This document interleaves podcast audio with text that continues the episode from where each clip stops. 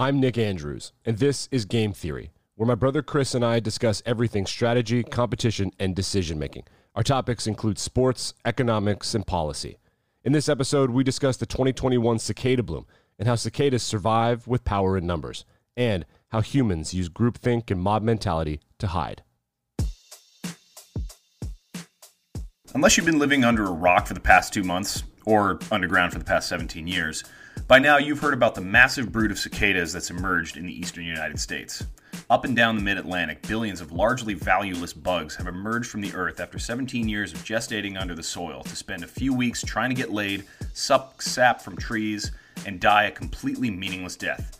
Of course, as part of the animal kingdom, cicadas are at high risk of being eaten by something higher up the food chain, and boy do they ever get eaten. But what if that's the whole point? What if the species knows it's going to get eaten in droves and builds its entire survival strategy around that fact? When you have a numbers advantage over your predators, maybe survival of the group depends on individuals dying in droves. We're talking predator sedation, and why sometimes sheer quantity drowns out quality in a noisy, awkward rush.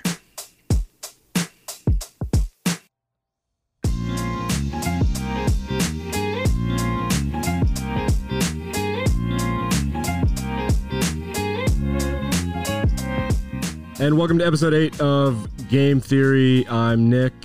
I'm Chris. What's up, everybody? Yo, so just like the rest of the internet, we're going to do some cicada content. Yeah, I mean, it's like uh, we kind of have to, right? Everyone's doing it. It's a thing that people are talking about. It's out there. It's happening. We must acknowledge the fact that there are bugs falling from the sky. Yeah, absolutely. Well, they're falling from the sky. They're falling from the trees. They're coming up from underground. They're everywhere. Nick, have you seen any cicadas? I have not, actually. What's weird, uh, there were these Japanese beetles last year that were freaking everyone out. Was that last year? I don't remember what happened in the pandemic. It might have been the year before. I don't know. You know, you're thinking of the murder hornets that were freaking everybody yeah, out. Yeah, that was the, because the twenty twenty for me, like, kind of didn't happen. I kind of forgot that it was a thing. So I think twenty nineteen, there were these Japanese beetles that were freaking everybody out. But I remember, I was in college at Ole Miss and in the South in twenty thirteen, I think. Maybe it was twenty twelve. It was wild. They were. It was like a plague. It was crazy. Yeah, these things are everywhere, and it, I don't know if there are a lot of uh, etymologists. Is is it etymologists or entomologists? I can never remember. I, I I can never keep etymology or entomology straight, and it's it bugs me in a way I can't describe. That is a good question. I don't entirely know now that I think about it. That's a little wordplay joke for you, Nick. Huh, yeah, I get it. Yeah, thanks. Well, so I've seen uh, some of these cicadas on like one or two occasions, and they were just piled up en masse dead at the base of a tree. And I don't know if they were waiting to get eaten or if they were just like the husks that they shed every once in a while or what the situation was. But, I mean, it's crazy. Like, they were carpeting the ground around this tree. Uh, other than that, I think I might have seen one walking around, but... yeah, that's probably because I spend my days indoors pretending that we're not ready to go back to real society yet. Yeah, that's a good uh, that's a good point, because it's it's going to be an intense introduction back into the real world that other things are happening. Like, the cicadas don't know that there was a plague and that we're all freaking out and what to do with them, especially when we think about, like, we're, we're watching professional sports and there were incredibly brazen incidents of fan interaction with N B A basketball players. We're like, oh, yeah. Everyone's freaking out because we've been underground like the cicadas for years and years and years. So people are going to be like losing their minds about it. And you forget that they're they're not all friendly. Like, I, I don't know that I'd be pumped if your dog ate one of them, you know. And the F D A just issued a warning today as we record this that if you have allergies, you should not only not eat them, but you should totally stay away from them. They're not they're kind of a they're, they're not a toy, essentially. Yeah, I think some people are trying to make a case that, like, oh, they're edible. And I saw an article when I was preparing for this episode titled "The Green Case for Eating Cicadas," and maybe if we have time at the end, we can uh, we can kind of get into that. But yeah, the F D A said that uh, they're basically large land-based shrimp. So if you have a shellfish allergy, you should not eat cicadas. I'm not going to eat cicadas in general because I don't like bugs as part of my diet. You know, yeah. Maybe people do. That's for them to decide. It's not up to me. But I'm not going to eat them regardless. And if you have a shellfish allergy, uh, the U S government recommends that you don't uh, try experimenting with them. So, Nick, cicadas are everywhere. They're all over the ground. But did you know that there are a lot of different broods of cicadas and they don't all come out at once everywhere around the country? Uh, no, I thought that they were. I I watched this H B O show one time with cicadas and Burger King, and I, people will know about Silicon Valley, uh, for real. But I thought that there were three different kinds, and like it was lined up like a blood moon. But I don't exactly understand how it works. Yeah, well, I I don't know anything about the blood moon, but I do know that there are a lot of these so-called broods of cicadas. So a brood refers to like a batch that's underground and they're baking or gestating or whatever it is they do for seventeen years or so. Right. Uh, and each brood of cicada has a different life cycle. I think they're based on prime numbers, interestingly. If you look at the different years that each different brood spends underground, I think they're almost all prime numbers, which I don't know what to make of that fact. But a brood is a batch that's kind of distributed in a geographic location. And this year, in twenty twenty-one, the brood that's above ground is mostly in the mid-Atlantic states uh, along the East Coast, and it's called Brood ten or Brood X, which makes it sound so extreme. And, and reportedly, Brood ten is one of the biggest broods of cicadas that's known to exist in the U S. And the other broods are kind of underground, and they're not necessarily synced up on the same surface resurgence pattern. Uh, they stay underground for years and years doing whatever it is they do, which right. mostly consists of building tunnels, uh, eating dirt. It's kind of like that episode of Pete and Pete. I don't know if you remember from uh, Nickelodeon After School where oh, yes. one of the Petes gets in trouble and he like yes. digs this tunnel network under his yard and it ruins the grass. Well, cicadas do a lot of that, and they eat a bunch of stuff, and they basically just gestate that entire time until their biological clocks say, all right, everybody, now's the moment where we go. Uh, the bugs can tell when the weather gets warm enough to get to the surface, and they decide it's safe. And that's usually above sixty-four degrees Fahrenheit, according to Eric Day, who is an entomologist at Virginia Polytechnic Institute and State University Extension. So the whole brood emerges en masse, and basically they spend like three weeks just desperately trying to get laid. Yeah. All they want to do is reproduce. So this loud, obnoxious buzzing sound that you hear associated with cicadas, that's all like male cicadas just begging for female cicadas to come and make little cicadas. Yeah, it's like like bucks or bull, uh, elk or deer will call and they'll, they'll they'll make those sounds. Ducks will do that. This is literally this is like the literal definition of peacocking. This is peacocking. Yeah, that, yeah. that that's that's exactly right. The males pretty much stay in one place. They get to the surface. And they're like, well, okay, ladies, here I am. You're welcome. And so the females have to do all the work, which we all know what that's like in this unfair society that we've constructed for ourselves. Yeah. And so either they do or they don't get laid before they get eaten by someone's golden retriever. So uh, they do that on the surface, and then the surviving eggs get buried underground. And for the next seventeen years, they sit and wait. And it's crazy to think about. For seventeen years, I mean, that's the amount of time that it takes for like a newborn to come into the world and fall into the trap of thinking they're going to become a college football star and have that dream crushed all in one life cycle of a cicada. So that's what I'm asking. Like, so they're they're that old and then they breed and die, or they like can live, live through multiple breeding cycles? Do you know anything about that? Yeah, no, so they breed and die, yeah, and the next generation is what keeps the brood going. So they, they come to the surface. I don't know if they know they're going to die, because I don't know if bugs really know. I mean, epistemologically, sure. What is it to be aware of oneself? But the bugs base their survival strategy on all emerging at the same time, overwhelming the market for predators, giving themselves enough space and time to copulate, and burying their eggs and dying. So the last time these life. these cicadas were hatched, I guess is the term, like the Goo Goo Dolls were popular. Yeah. And like Bush was president the first time. Not the first Bush, yeah. the first, the second Bush the first time. Exactly, yeah. two thousand four, I yeah. suppose, would have been that year. I mean, sure. Had American Idiot come out at that point? I think it was like two thousand three. I know that was around the time the Red Sox won the World Series finally. That was around that Brady was still kind of like, ooh, is he actually good or was it just a weird thing? Well, I'll tell you what has been going on longer than this life cycle is the war in Afghanistan. We've been at war in Afghanistan for longer than the seventeen-year life cycle. Mm, that's intense. Sure. Yeah, a lot of stuff has happened between now and then. It, it kind of reminds me of, of stories that you hear every now and then. I, I think they're becoming less common, but every once in a while some guy will emerge from his bunker from Y two K oh, and yeah. he'll realize that like society continued over the last ten or fifteen years. And, and I, I saw a story. There was a story that was making the rounds just a couple of weeks ago about some guy who's living off the grid. And he came to town to stock up on supplies, and he saw people wearing masks, and he was just he had no idea what was going on. So he asked people, "What? What am I missing here? Why is everyone wearing a mask?" And he had no idea there was a pandemic because he was just off living by himself doing his thing. Yeah, which like I mean. I guess there are benefits and advantages to that. So let's talk about the benefits and advantages of why they do this, which is really fascinating because um, every species or phylum or kingdom or whatever, I don't really care, have their own ways of like existing against predators. We, I think, in my opinion, my hypothesis is that we're kind of everything. We are both a herd species and not a herd species. We're an individual. We're a pack. Like everybody, like you just kind of toggle on and off as humans. If we want to unite, we can. If we don't want to, we won't. Like spiders, these creatures, cicadas, are irrelevant. They don't have any skills outside of the fact that there are an incomprehensible amount of them. And I was thinking about this. So you you wrote about this in our prep, which was that what they do is they come out and they look at these other predators like your golden retriever, and they're like, yes, they're going to eat us, but it's not physically possible for them to eat all of us. And there's a caveat here, which is that it's not possible for them to eat all of us in the time that it would take to do that before we go back underground.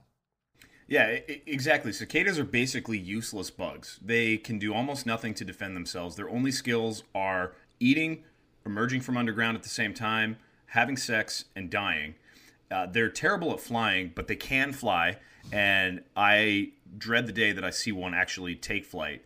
But they just have no ability to fight off predators, so they're super easy for even like the laziest predators to pick off. Right. Uh, they have a long list of predators, too. So dogs, cats, squirrels, spiders, humans, I guess, on occasion, some humans out there. A lot of things eat cicadas, and they're really rich in protein. So they're good, tasty, uh, everybody wins type of meal for sure. Somebody's dog or cat. So I don't know how good they would taste, but they there, there's enough of them out there to satisfy even the hungriest predators. Yeah. But, I mean, that's that's just the point. There are so many more cicadas out there than there is appetite among their predators, that such that the predators will eat until they're full, and there will still be just a ton of cicadas everywhere. So really, the species wins. Uh, that's very different from the human survival strategy, and I think obviously the chief difference is, you know, cicadas are animals, but more importantly, like to the species, individual cicadas don't matter at all. It doesn't make a difference to the brood if a few thousand get eaten, because the millions that remain, they're going to continue the line. Which is really fascinating to me because, like, if they were above ground for longer, they that would be a problem because, like, they're not above ground for long enough to call in the predators that would take advantage of them, right? Like, if seagulls figured it out, eventually seagulls would adapt to the fact that there are all these things, and then there would be a bunch of seagulls and dogs and pumas and a bunch of crap would find out where they are, and then they would stop hunting each other. Like, it would totally throw all of this out of balance if animals could essentially rely on having cicadas every summer. Like, we'd see, like, probably bears would act differently because they would understand, like, well, let's go get the cicadas. There's a million of them, and we'll eat everything that gets in our way anyway. So we'll kick all the dogs out. And this, I mean, the amount of food that's just free, essentially, and the amount of animals that need that kind of thing, uh, it could really throw crap out of whack, which is why the only way that this is even possible and the only way that they could survive is not th- that there are like that many of them, but that they go back underground for long enough for generations of animals to die and forget that that even happened. Yeah, the, the key in this predator sedation survival strategy that cicadas have, it's all in the timing. They can't stay above ground for too long because they would all get wiped out and all their eggs would get discovered and they just they wouldn't make it. But on the other side of that coin, they also have to come out all at the same time. Because if it was just a percentage at a time, if certain parts of the brood started to emerge and then mo- only months later other parts came to the surface, then it would be a sustained smaller amount. And that might be enough that predators can eat their fill, but that there aren't enough cicadas left to continue the brood in the size that it was or make it even bigger. So if they come out all at once, then there's plenty of time for the ones that don't yeah. get eaten to reproduce, put their eggs underground, and get prepared to live out the rest of their forty-eight hours in peace. And so they have to coordinate somehow, some biological mechanism that makes them all do things at the same time. They all have to coordinate when they're going to surface, how long they're going to live, and how long they're going to continue to gestate for the next cycle, for the next seventeen years when they reemerge again in twenty thirty-five. Yeah, or and I guess twenty thirty-eight. Yeah, I'll let the nerds figure that out. I don't. I mean, that'll, that'll happen when it happens. But for me, from my experience as a kid, is they're annoying. Like they fly, they hit you in the head. You're like, am I getting bit by a spider? No, it's this this boat that's flying through the air. It's they're they're awful. They're they're they're absolutely ridiculous. But I think there's a lot to be learned from their survival mechanism, especially how it can relate to humans. So, a couple incidents that have happened, one in the last couple of weeks and one in the last couple of months, where this it kind of it it reminds me of mob think and mob mentalities and just how effective that can be as self-survival and special survival. So we'll start first with the easy one, which is in the N B A playoffs. We think back for, I don't know if you remember, the last time the cicadas were out was around, this is literally true, pretty close to the month when the Malice at the Palace happened. Oh, in yeah. Detroit. Right, which is a perfect example of this. Because yeah. before then, there weren't enough high-tech cameras that you theoretically could have tried to punch some people and got away with it, right? So you throw a water bottle at Ron Artest or Meta World Peace or whatever he goes by now, and he gets mad, and he what he does is he calls the fans bluff, which is fascinating because unlike hockey, which is one of my favorite sports to play, uh, where there's a barrier to entry, like having a fan run on the ice would be hysterical, just hilarious. But the Except N B A, that time that true. guy the tried to fight are... Ty Domi in the penalty box. Yeah, and I'm sure that went really, really well. That was really, you can Google that. It's in, incredibly funny. This guy threw a water bottle, hit Ron Artest, and he called the guy's bluff. Like, you're, would you throw that on the street? Well, I'm mad now. Let's let's do this. We just have had these incidents recently with players running on the court, water bottles. Trey Young was spit at Madison Square Garden. Trey, uh, John Morant's family had three separate incidents of racist stuff happen to them in Salt Lake City, which is a fan base that needs to get checked a little bit. That these kind of things are fine because the individual can hide within the group, and that makes them like you can kind of get away with it. You know, a little bit if other people climb onto it. If you're the only one that throws a water bottle, you're going to get caught. Or dump popcorn on someone's head like they did in Philly, you're going to get caught. But once, like in the Ron Artest situation, it happens and there's a mob mentality, you're going to get away with it, most likely. There are some instigators who are going to get caught, but like if you're just a B-plus participant in this kind of thing, you're probably going to be fine because you know that the authorities and the arena and the players, they can't logistically be that mad at you and be mad at everybody else in an equal way that represents the law, which is why groupthink is so scary. That's what cicadas are doing. They're coming up and they're they're they're recognizing, hey, we are in deep trouble if like we had to fend for ourselves. So instead, let's just all go out here and they get who they get. Now, the more serious portion of this, th- like I'm not that you know being spit at at Madison Square Garden isn't serious. This is sort of what happened on January sixth at the United States Capitol. Yeah, sure is. The, the difference, I think, between what the cicadas do for their survival strategy through predator sedation and what other social species do, like other primates, like especially humans do to survive, is the cicadas come out in one large group to make sure that enough of the group survives that so that they can all collectively survive. It's really about the hive rather than it is about the individuals, whereas in primates and other larger, like mammal species that form herds, the point of the herd is to protect individual members of the herd rather than sacrifice them. So they do the same thing. It's a similar function, but the end goal is kind of different. And when you think about stuff like what happened on January sixth, the thinking largely in those groups is, well, they can't arrest all of us. And so that kind of perverts the natural human understanding of what social groups are supposed to do.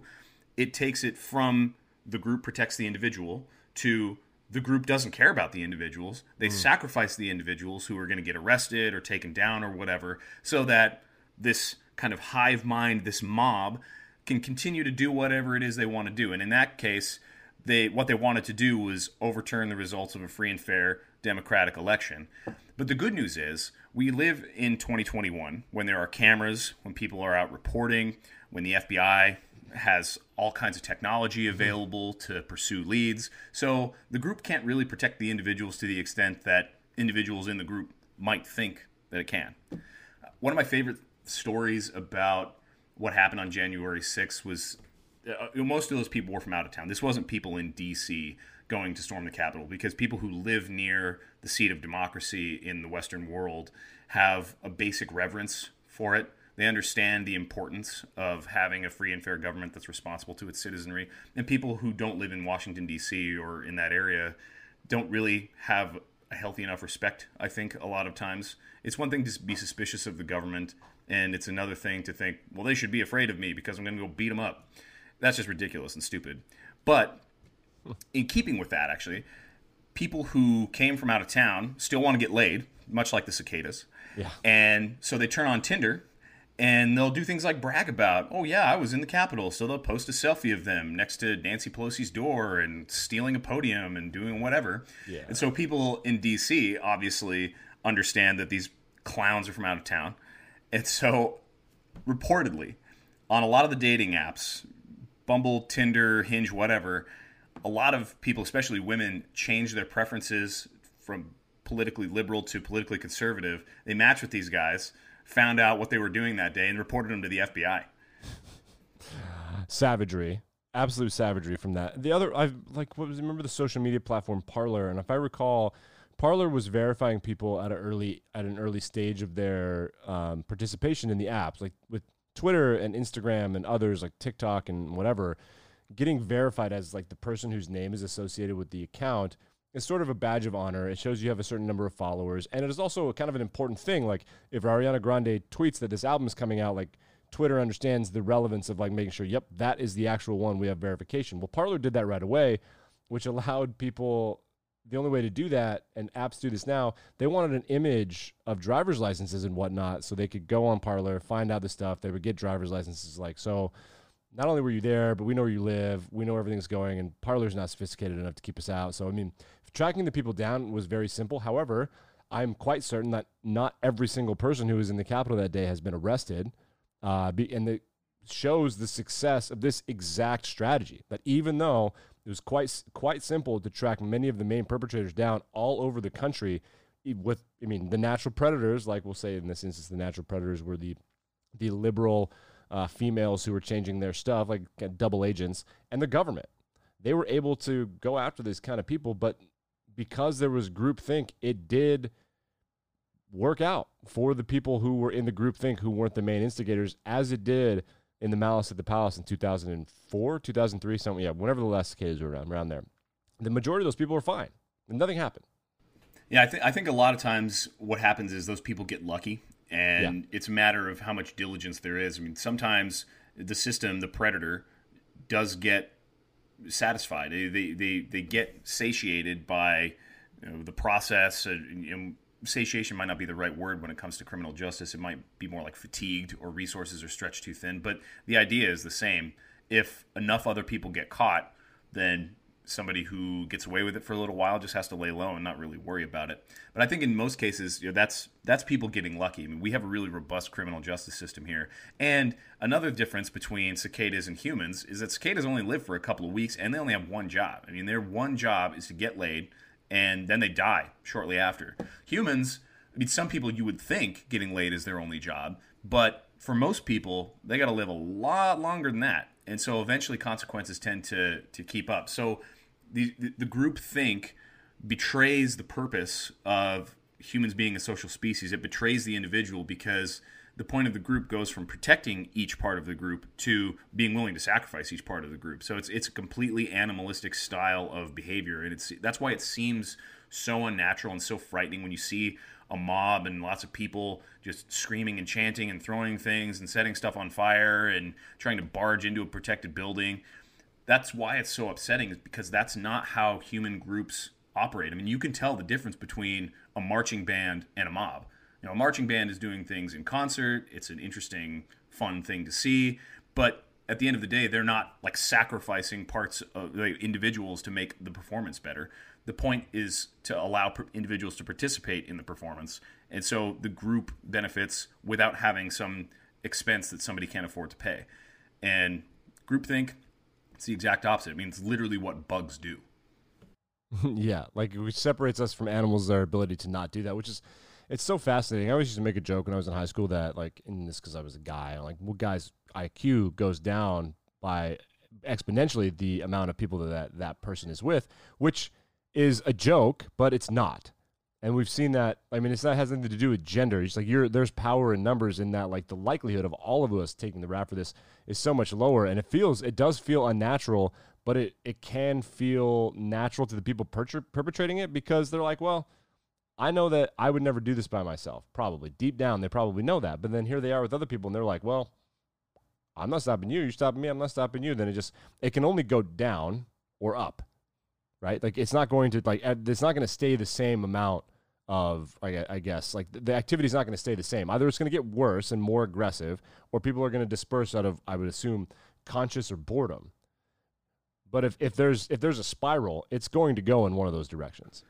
Yeah, I mean, people behave differently in groups than they do by themselves. I mean, you can see that on as quickly as changing a third person out for, you know, you and you, let's say you and your wife are out to dinner and you mm. go with one of your friends. Well, you're going to behave differently than if it's one of like her friends. I mean, not to say you guys don't share friends. I mean, all of your friends are lovely people, but mm. you know, just changing that one person changes the dynamic. And right. of course that scales up hugely when you have a massive group of people, and when they have some kind of objective or some kind of agenda in mind, people's people's behavior change. It becomes a lot less restrained, and you get the kind of anonymity, I think, that is afforded to people who live a lot of their lives like online, who make sure. fake profiles and troll people all day.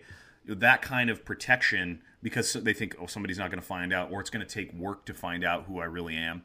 I'm kind of protected, and I can behave in ways that might not be so savory. I mean, I wouldn't want other people to witness what I'm doing right now.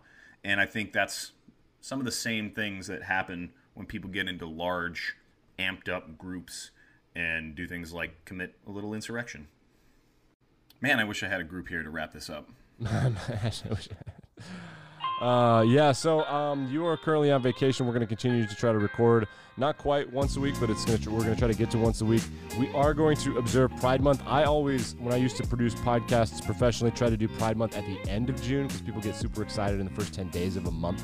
You know, a month is like multiple weeks long. So we're going to look at The Imitation Game and the really difficult decision, and what was true and false from the movie, and the difficult decision to use the information acquired from the technological breakthrough to get the most advantage with the least blowback. And of course, The Imitation Game, you make this advantage, you have intelligence, but how do you not tip your opponent that you have intelligence? Like, what's the least amount that you can do to win, but also not get caught? So we're going to look at The Imitation Game and what's going on with DoorDash, Chris. What is going on with DoorDash, Nick? Why are my prices so high? Thanks for listening to Game Theory. This is episode seven. Subscribe wherever podcasts are found.